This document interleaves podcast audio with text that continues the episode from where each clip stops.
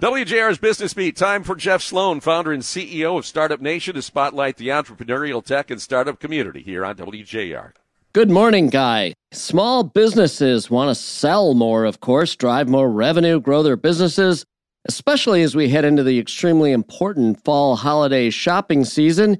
But if consumers aren't spending, it makes all of these objectives substantially harder to achieve, obviously. Well, now, new data just released by a Lending Club survey of American consumers provides insights into just how consumers are feeling these days about their spending. The bottom line some 61% of Americans of all income brackets are living paycheck to paycheck these days, so the stress on American consumers is broad and deep.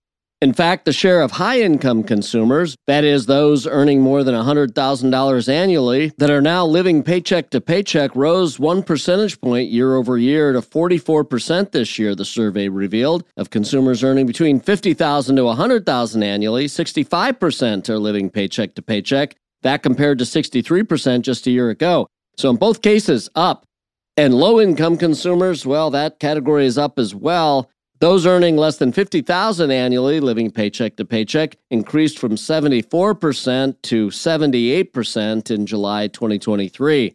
So when it comes to expectations around consumer spending these days, let alone our ability to meet current financial obligations, Americans are struggling and becoming more reticent to new spending, especially when it comes to spending on non-essential purchases among high income consumers, 13% say they are struggling to pay current monthly bills, up sharply from 8.8% in July 2022.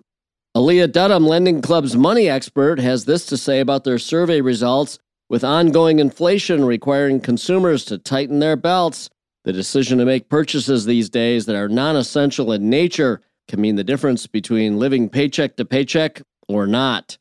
This segment brought to you today by Dell for Startups. I'm Jeff Sloan, founder and CEO of StartupNation.com, and that's today's business beat on the great voice of the Great Lakes, WJR.